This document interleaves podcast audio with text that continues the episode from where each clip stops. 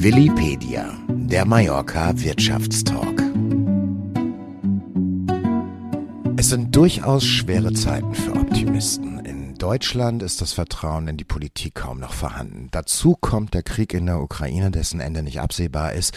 Und natürlich der unfassbar brutale Konflikt in Naher Osten. Und sollte in einem Jahr Donald Trump wiedergewählt werden, steht zu befürchten, dass die Welt vollends aus den Fugen gerät. Sprich, wir sind dann an einem Punkt angekommen, an dem die bisherige Weltordnung womöglich vor einem totalen Umbruch steht. Viele Residenten auf der Insel leben da ja eher nach dem Motto, wenn die ganze Welt zusammenfällt, auf Mallorca habe ich ja immer noch meinen sicheren Hafen. Doch ist das wirklich so? Meine Frage an Willi Plattes: Welche konkreten Auswirkungen haben die dramatischen Entwicklungen in der Welt auf die Unternehmer, auf den Mittelstand und damit auch auf deine Mandanten hier auf der Insel und in Deutschland, Willi? Du hast komplett recht. Wir haben eine dramatische Gemengelage. In Deutschland gibt es eine Vielzahl von Baustellen und daneben müssen gleichzeitig weltweite Krisen beachtet werden. Was Deutschland betrifft, haben wir die Themen Immigration, Energiepreise, Bürokratiemonster, hohe Steuerbelastung, Fachkräftemangel. Aber darauf möchte ich im Augenblick gar nicht weiter eingehen, weil das wird ja tagtäglich in den deutschen Medien rauf und runter diskutiert. Für mich ist erschreckend, dass mehr als jeder vierte Unternehmer und Leistungsträger aus Deutschland von Deutschland weg will. Und da kommen wir dann als international tätige Berater ins Spiel. Aufgrund unserer Marktposition sind wir mit sehr vielen dieser, ich nenne die mal Auswanderungswilligen, sind wir im Gespräch. Und da stehen ganz andere Themen im Vordergrund. Das sind Themen wie, wie beurteile ich die weltweite Lage? Wo und wann ist mit dem nächsten Konflikt zu rechnen? Apostrophiert Taiwan. Was ist für meine Familie am besten? In welches Land will oder soll ich auswandern? Und dabei ist eins ganz wichtig, lieber Ingo. Unsere Kinder werden ja heute meistens als Weltbürger erzogen. Die werden ja nicht mehr nur als Deutsche erzogen. Die gehen auf internationale Schulen, studieren im Ausland. Und dort lernen sie andere Menschen kennen, Partner kennen, heiraten da. Und alleine diese Situation, wenn die nicht gut geplant ist, kann das zu einem steuerlichen und auch zivilrechtlichen Großschadensereignis führen. Und dann stellen wir meistens fest, in dem Augenblick, wo wir tiefer in die Materie eingreifen, dass wir eine Art tektonische Plattenverschiebung erleben. Tektonische Plattenverschiebung, das bedeutet normalerweise Naturkatastrophen, Erdbeben, Vulkanausbrüche, klingt also wahnsinnig dramatisch. Aber was passiert denn da gerade weltpolitisch? Was, wie lässt sich das Ganze verstehen? Ich glaube, Sigmar Gabriel hat das mal gut ausgedrückt.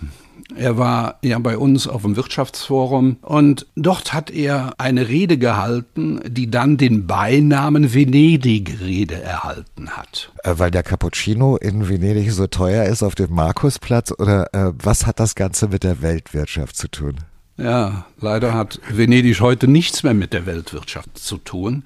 Die Stadt ist heute, wenn man ganz ehrlich ist, eine Art Museum. Man trifft kaum noch einen Venezianer und überspitzt formuliert drehen sich die wirtschaftlichen Aktivitäten darum, Eis oder Souvenirs an Heerscharen von Besuchern zu verkaufen.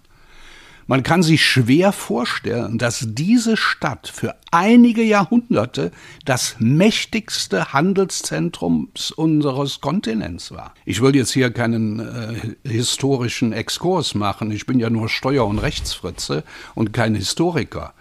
Aber Venedig war vor sechshundert Jahren die wirtschaftliche, politische und militärische Macht im Mittelmeerraum. Aber das ist sechshundert Jahre her. Die Frage ist da, was ist schiefgelaufen in Venedig? Haben die sich zu sehr auf ihrem Erfolg ausgeruht? Tja, da sind ein paar Dinge passiert, die man von Seiten der Venezianer nicht richtig eingeschätzt hat. Portugiesen und Spanier suchten einen Seeweg nach Indien und stolperten sozusagen über Amerika. Das waren natürlich wirtschaftliche Folgen. Schritt für Schritt verlagerten sich ja die Handelsketten vom Mittelmeer in den Atlantik. Dasselbe passierte dann mit den politischen und militärischen Machtachsen. Für die einen beging der Aufstieg, konkret für Portugal, Spanien und später auch England. Für andere begann Schritt für Schritt der Abstieg, und das war Venedig. Geblieben ist vom einstigen Reichtum eine, ja, mittlerweile morbide Urlauberkulisse zwischen Lagunen. Also ist Venedig eigentlich nichts anderes als ein Fall fürs Museum. Ja, das ist die zentrale Botschaft, die damals Sigmar Gabriel erwähnt hat. Das war auch von seiner Seite aus eine Art Warnung. Und zwar, dass Europa noch immer meint, es wäre der Z- das Zentrum der Welt. Und dabei nicht merkt, dass die Musik inzwischen längst woanders spielt. Merken wir eigentlich heute in Europa, dass sich nach sechshundert Jahren zum zweiten Mal die zentralen Wirtschafts- und Handelsachsen und damit ihre politischen und militärischen Machtachsen verschieben? Damals, also vor sechshundert Jahren, haben sich die Achsen verschoben, weg vom Mittelmeer hin in den Atlantik. Genau. Und diese atlantische Achse, die ist bis vor wenigen Jahren eine feste Größe in unserem Wirtschaftsgefüge. Dann kam der Fall der Mauer, das Ende des Kalten Krieges. Wir durften die größte unblutige Revolution der Weltgeschichte erleben. Wir waren damals alle sicher, als das geschah, dass der demokratische Kapitalismus gesiegt hat und jetzt die gesamte Welt erobert. Russland wurde vom Gegenspieler zum wichtigen Rohstofflieferanten. Das war doch eine schöne Win-Win-Situation. Alles war wunderbar. Ja, soweit die Theorie, aber alles in allem war das ja ein Irrtum. Das wissen wir heute, Ingo. Aber als der Kalte Krieg zu Ende war, hatten wir alle eine andere Einschätzung. Wenn diese Wahrnehmung vor dreißig Jahren nicht richtig war, was ist denn passiert, dass Europa heute so alt aussehen lässt? Ja, da haben wir unterschiedliche Dinge, die passiert sind. Ich möchte zuerst auf Amerika zu sprechen kommen. Amerika war zur damaligen Zeit der Weltpolizist. Hat sich auch so verstanden, und wir Deutschen haben auch die Amerikaner als Weltpolizist gesehen. Aber die Amerikaner wollen heute nicht mehr diese Weltpolizistenrolle spielen. Ein Populist wie Donald Trump hat mit seinem America First das damals formuliert, dass mit dem Weltpolizist, dass man da raus will, hat er durch America First im Endeffekt ins Rollen gebracht. Die finanziellen Lasten des Weltpolizisten wurden zu groß, und die Rede, haben wir heute sehr häufig, vom überdienten Imperium macht die Runde. Und Barack Obama hat den Rückzug eingeleitet. Man wollte nicht mehr Weltpolizist sein. Und damit ist dann ein Machtvakuum entstanden, das andere füllen können bzw. füllen werden. Also in der Politik wird es nie ein Machtvakuum geben. Das wird direkt durch irgendeinen anderen belegt, dieses Machtvakuum. So, und im Augenblick haben wir ja eine Vielzahl von Playern. Das erleben wir auf mehreren Kontinenten. Da ist einmal Russland, eine alte revisionistische Macht, die natürlich mit dem Angriff auf die Ukraine, den uns also hier im Westen kalt erwischt hat. Was das alles für Deutschland bedeutet, das wissen wir nur zu gut. Das hätte sich vor einiger Zeit niemals äh, einer denken können. So, das führt zu Energieknappheit, exorbitant hohe Preise, die im Weltvergleich einfach nicht mehr zu übertreffen sind. In Deutschland merken wir ja plötzlich, dass die Probleme da draußen handfeste Folgen haben im eigenen Alltag und dass man nicht nur eine neue Heizung, sondern vielleicht auch eine neue und funktionierende Bundeswehr braucht. Tja, Europa hat unter dem Schutz des transatlantischen Bündnisses in der Vergangenheit gut leben können und hat sich an sich nicht großartig daran beteiligt. Aber bereits vor dem Krieg in der Ukraine haben die U S A ihre Partner und auch Deutschland intensiv darauf gedrängt, die militärischen Kosten mehr zu tragen. Wenn wir ganz ehrlich sind, war doch die gesamte Rollenaufteilung recht scheinheilig, würde ich sagen. Europa war sozusagen für das Gute in der Welt zuständig, während Amerika auf ganz eigene Art und Weise für Ordnung sorgte. Es gibt aber nunmehr zu viele brennende Fragen, und da können wir Deutschen uns nicht mehr wegducken. Ganz aktuell der Nahostkonflikt, der großes diplomatisches Geschick erfordert. Aber das wäre Stoff für einen eigenen Podcast. Und nicht vergessen, Ingo, dürfen wir außerdem den Taiwan-Konflikt. Der ist ja nicht weg, nur weil wir gerade andere Schlagzeilen haben. Ähm, mit Taiwan sind wir auch gleichzeitig bei China. Und mir ist tatsächlich nicht ganz klar, welche Rolle China in Zukunft in der Weltwirtschaft spielen wird. Das Land ist mittlerweile für ein Fünftel der Weltwirtschaft zuständig. und wächst zweimal so schnell wie die U S A. Das muss man sich erstmal zu Gemüte führen. Und würde die Wirtschaft Chinas nicht mehr wachsen, wäre das ein Problem für alle Handelspartner. Ingo, frag mal jemanden aus der deutschen Autoindustrie, wie groß die Abhängigkeit ist. Das ist eine ganz enge Symbiose.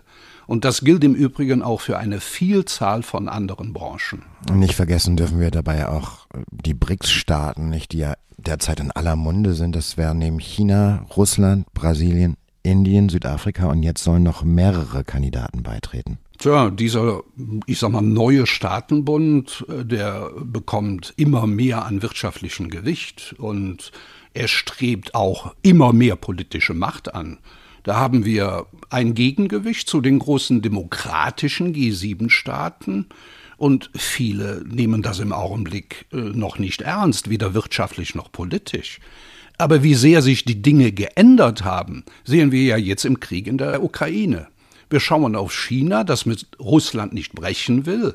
Aber global gesehen ist China ja mit dieser Haltung in bester Gesellschaft. Wenn Europa und die U S A Russland verurteilen, dann macht das heute in der Welt sehr viel weniger Eindruck, als das vielleicht früher der Fall gewesen ist. Und dieses Gegengewicht zu den G sieben wird immer stärker. Es sind mittlerweile weitere Länder den BRICS-Staaten beigetreten. Aufgenommen in die Staatengemeinschaft wurden, Ingo, jetzt muss ich leider ablesen, Argentinien, Ägypten, Äthiopien, Iran, Saudi-Arabien und die Vereinigten Arabischen Emirate. Und da werden im Riesentempo und ohne Berührungsängste neue Tatsachen geschaffen. Lauter lupenreine Demokraten, die sich da äh, versammelt haben. Aber lass uns mal zum Ausgangspunkt zurückkehren, nämlich zu der Frage, was das für unseren Mittelstand eigentlich bedeutet. Man könnte ja denken, okay, die Weltwirtschaft verändert sich, orientieren wir uns halt neu, suchen uns neue Partner, neue Absatzmärkte, hat früher auch so funktioniert. Ja, da hast du komplett recht, das hat immer funktioniert. Aber mittlerweile ändern sich ja nicht nur die Spielpartner, sondern es ändern sich auch die Spielregeln. Bislang richteten sich diese Regeln zumindest mehr oder weniger nach dem System der sozialen Marktwirtschaft, auf die wir ja alle zu Recht sehr stolz sind. Aber viele der künftigen Partner schätzen dieses Modell nicht mehr. Spielen wir überhaupt noch alle nach den gleichen Spielregeln? Ich nenne mal ein paar Beispiele. Da werden die eigenen Märkte durch Handelshemmnisse abgeschirmt. Da gibt es hohe staatliche direkte oder indirekte Subventionen für die Wirtschaft in Deutschland. Da werden auch schon mal Markenrechte missachtet. Hier ein Joint Venture Zwang, dort eine zunehmende Kontrolle durch den staatlichen Apparat. Also Marktwirtschaft ist etwas anderes. Also es ist ja schon klar, dass nicht alle Länder vorbildliche demokratische Standards haben, wie jetzt zum Beispiel Norwegen oder Schweden. Aber deswegen ist man ja nicht automatisch auf dem gleichen Level wie Nordkorea, Jemen oder sagen wir mal Kongo.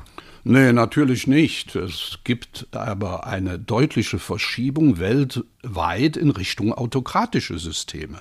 Und dazu mal ein paar statistische Daten. Nur noch etwas mehr als ein Viertel der Menschen, ein Viertel, lieber Ingo, der Menschen weltweit lebt in einer Demokratie, die diesen Namen auch verdient. Und genau zuhören, drei von vier Menschen leben in autokratischen Systemen. Das ist für mich persönlich eine erschreckende Entwicklung. Es hat natürlich auch was damit zu tun, dass Indien als bevölkerungsreiches Land herabgestuft wurde und jetzt offiziell nicht mehr als Demokratie zählt, sondern als Autokratie. Und ein sehr wichtiger Aspekt wird meines Erachtens in den Diskussionen vernachlässigt. Wir dachten ja immer, dass die liberalen Demokratien das Monopol dafür hätten, wirtschaftlichen und sozialen Erfolg zu produzieren.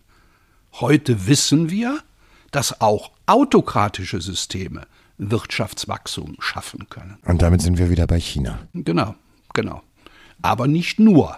China braucht keine freien Wahlen, um Wohlstand zu schaffen. Und China weiß diesen Wohlstand auch international strategisch klug zu nutzen. Wir erleben, wie China zum Beispiel in Afrika an Boden gewinnt, kräftig investiert, wirtschaftliche Abhängigkeiten schafft und bei all dem keine unbequemen Fragen zu den Menschenrechten oder zum Klimaschutz stellt. Das ist an sich eine Steilvorlage für die herrschenden Autokraten. Ich formuliere es mal etwas provokativer. Wo steht eigentlich geschrieben, dass unsere liberalen Demokratien effizienter, produktiver, sozial sicherer und politisch stabiler funktionieren als autoritär geführte Staaten. Die bürokratischen Monster, wie wir sie zum Beispiel in Deutschland haben, mögen rechtsstaatlich absolut vorbildlich sein. Ihre Effizienz und die daraus folgende Produktivität stehen meines Erachtens auf einem ganz anderen Blatt. Dann spiele ich jetzt mal den Advocatus Diaboli. Also müssen wir nicht eigentlich auch beruhigt sein, wenn eben nicht so einfach eine Fabrik ins Naturschutzgebiet gebaut werden kann, wie eben in diesen autokratischen Staaten, sondern hier bei uns gibt es ja ein Verfahren, bei dem geprüft wird und Eingaben gemacht werden müssen. Komplett richtig. Aber Bürokratie darf doch kein Selbstzweck sein. Wenn Genehmigungsverfahren statt einem halben Jahr mal schnell fünf oder noch mehr Jahre benötigen, damit ist doch keinem gedient. Nee, außer den Mitbewerbern in anderen Ländern, die wirtschaftlich dann an uns vorbeiziehen, während wir noch am Überprüfen sind, darf ich überhaupt irgendetwas bauen. Die Folgen sind brandgefährlich, nicht nur wirtschaftlich. Wir sprechen da nicht nur über Luxusprobleme von Wohlstandsgesellschaften, sondern von einem elementaren Wettbewerbsnachteil für unsere Demokratie und damit auch für das deutsche Wohlfahrts- und Sozialsystem. Und diese Dinge werden ja seit langem, seit Jahrzehnten diskutiert und kritisiert. Aber damit sich Dinge wirklich ändern, muss ja zuvor meist der Leidensdruck erst hoch genug sein, damit man vor Augen geführt bekommt, dass es so nicht weitergehen kann. Sind wir mittlerweile in so einer Situation, so kann es nicht weitergehen? Es gibt meiner Meinung nach noch zu viele, die in einer Art Blase leben und glauben, dass das, was da draußen passiert, was wir eben geschildert haben, nichts mit ihnen zu tun hat. Und anscheinend nicht begreifen, dass mit diesen Veränderungen auch unser gesamtes deutsche Geschäftsmodell auf dem Spiel steht. Vielleicht ist da der Ukraine- und Israel-Krieg ein Realitätsschock. Auch die Deutschen müssen in ganz, ganz vielen Bereichen kräftige Reformen anpacken und umdenken. Wir müssen lernen, dass sich mit bloßem Idealismus keine Weltpolitik betreiben lässt. Viele, denen früher alles militärische suspekt war, sind heute froh, dass Deutschland über eine ordentliche Rüstungsindustrie verfügt. Ganz viele haben meines Erachtens die Zeichen der Zeit erkannt und dazu gehört der Mittelstand.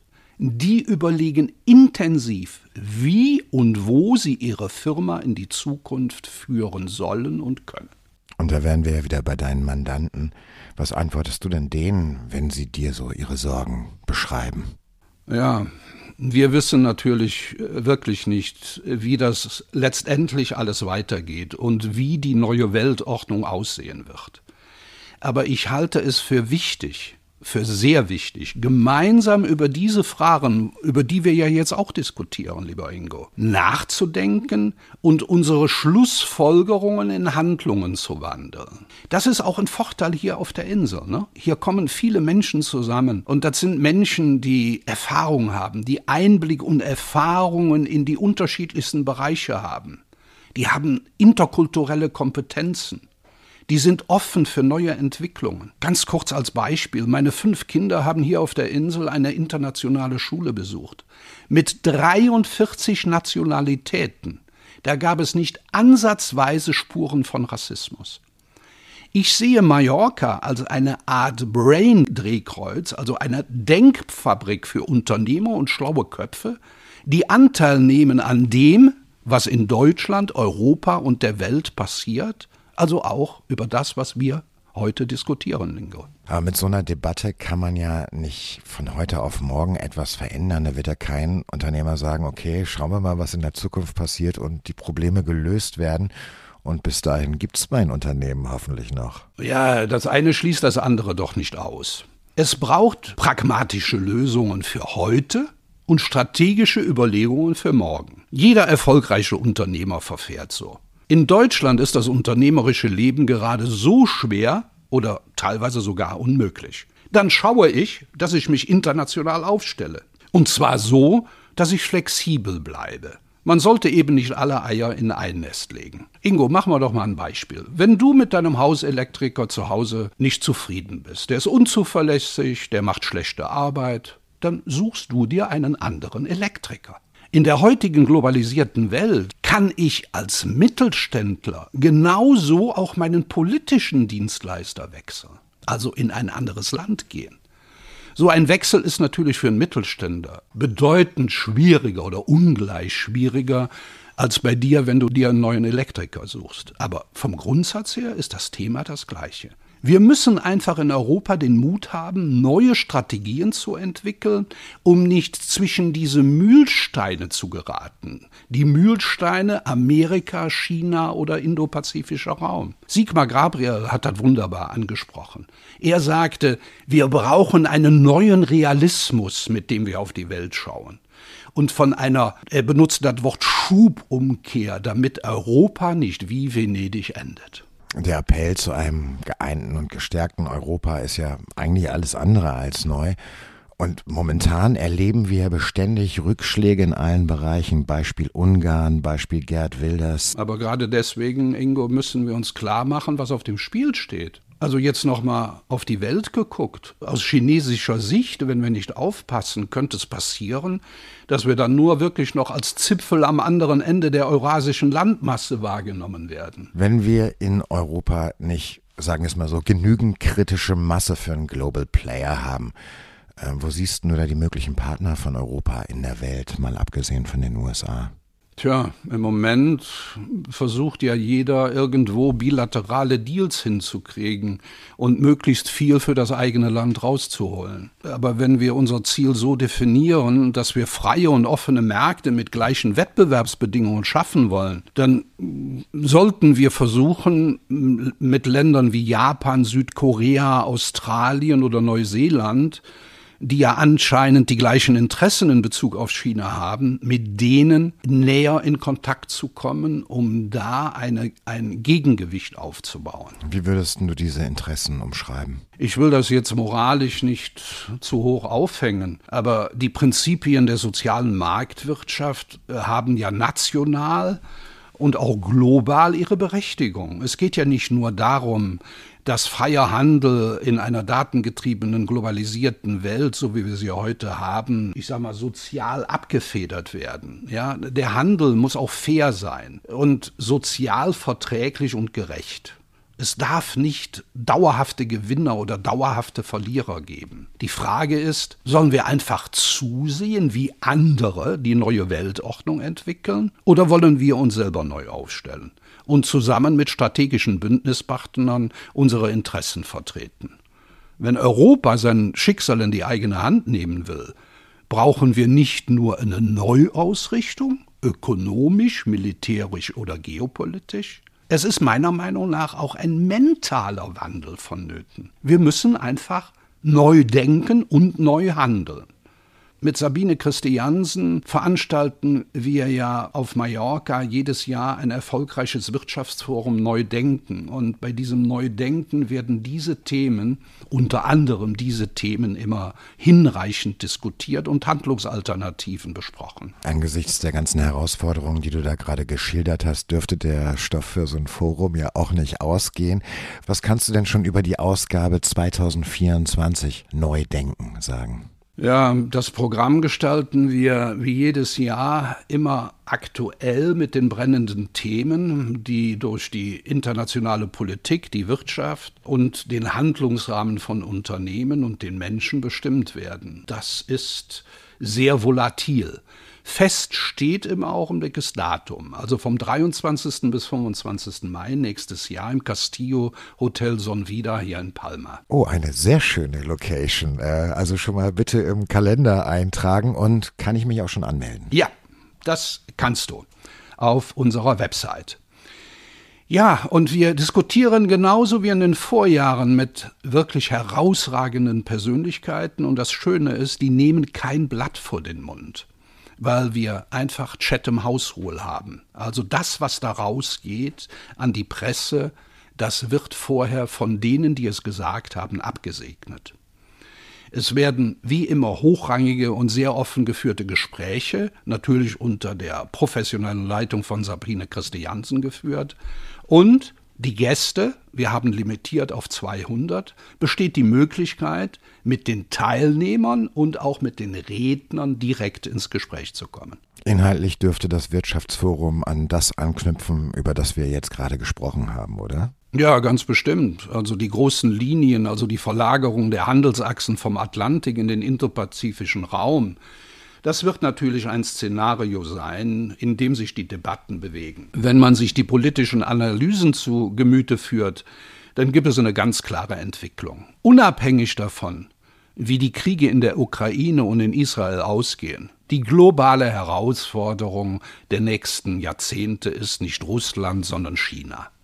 Die Analysten sehen Russland auf dem Weg zu einem Juniorpartner der kommenden Weltmacht, und das dürfte China sein. Die russischen Rohstoffe werden nicht mehr nach Europa geliefert, sondern zu weit günstigeren Preisen nach China und Indien. Und während man in Deutschland noch diskutiert, wie eine wertebasierte Außenpolitik auszusehen hat, erzeugt China handfeste Abhängigkeiten durch Investitionen, durch Kredite. Ich hatte ja das Beispiel Afrika schon genannt. An diesen Konturen wird etwas sichtbar, was die neue Weltordnung sein könnte. China bastelt an einer gigantischen Infrastruktur und garantiert auf diese Weise sichere neue Handelsrouten, die dann von den einzelnen Ländern mit politischer Loyalität bezahlt werden. Ich möchte da einfach nur das zusammenfassen unter dem Wort die Seidenstraße. So ganz reibungslos funktioniert das aber auch nicht, ne? Die italienische Regierung hat ja gerade der Seidenstraße eine Absage erteilt, und damit mit Italien sind wir wieder äh, bei Venedig. Damals ging die Seidenstraße dort ja los und führte ja bis nach China. Nur damals war es nur das Mittelmeer, heute haben wir Atlantik und indopazifischen Raum. Und das ist ja kein sentimentales Planspiel mehr, sondern das sind von den Chinesen strategische Überlegungen, wie man im zukünftigen geopolitischen Wettbewerb in der Wirtschaft bestehen kann. Ja, jetzt mal unabhängig von Italien. Es entstehen neue, neue Containerterminals, es werden Straßen- und Eisenbahnlinien ausgebaut, Logistikzentren entstehen oder die gigantischen neuen Gaspipelines von Russland nach China. Der indopazifische Raum entwickelt sich zum Zentrum und Drehscheibe des Welthandels. Das Ergebnis werden intensivere wirtschaftliche Verflechtungen sein zwischen China einerseits und dem asiatischen, afrikanischen und europäischen Raum andererseits. Und innerhalb Europas zeichnet sich ab, dass sich die asiatisch-europäischen Transportwege verlagern. Und zwar von Nordwesteuropa nach Südeuropa. Wovon dann Venedig auch wieder profitiert? Ja, naja, also Venedig hat ja derzeit mit den Kreuzfahrtschiffen genug zu kämpfen. Ich weiß nicht, ob man da sehr froh ist, wenn man dann auch noch Containerschiffe zusätzlich sieht. Aber kommen wir doch zum Ausgangspunkt zurück. All diese Themen beschäftigen den deutschen Mittelstand. Auf Mallorca beschäftigen wir uns damit sehr intensiv in der Diskussion. Ich sehe diese diskutierten Veränderungen nicht nur als Problem, sondern auch als Chance und Möglichkeit. Für mich ist Jammern keine wirtschaftliche Aktivität. Wir werden hier auf der schönsten Insel der Welt weiter inhaltstief und lösungsorientiert diskutieren. Und dabei entstehen konkrete Handlungsempfehlungen. Darauf freuen wir uns, im Mai auf Mallorca neu denken. Vielen Dank für das Gespräch. Ebenfalls danke. Mehr erfahren Sie unter podcasts punkt plattes punkt net. Willipedia. Auf Mallorca verankert, weltweit vernetzt.